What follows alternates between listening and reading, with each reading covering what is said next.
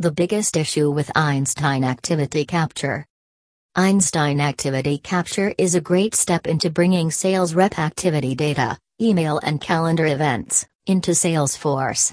By default Einstein Activity Capture pulls in emails and calendar events and associates them with existing Salesforce contacts and accounts.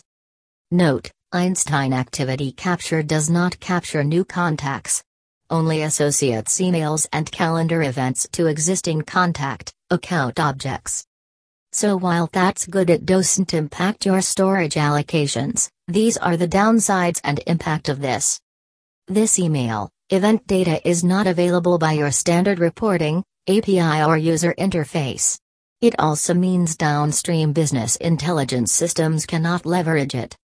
Users cannot delete emails themselves and must be done by a Salesforce admin. If you move away from Einstein Activity Capture all your data will not be stored or preserved in your CRM, your system of record. So, SalesDirector.ai applauds Einstein Activity Capture for moving the ball forward on getting sales activity and engagement into CRM, while leaving room for Einstein partners to innovate further.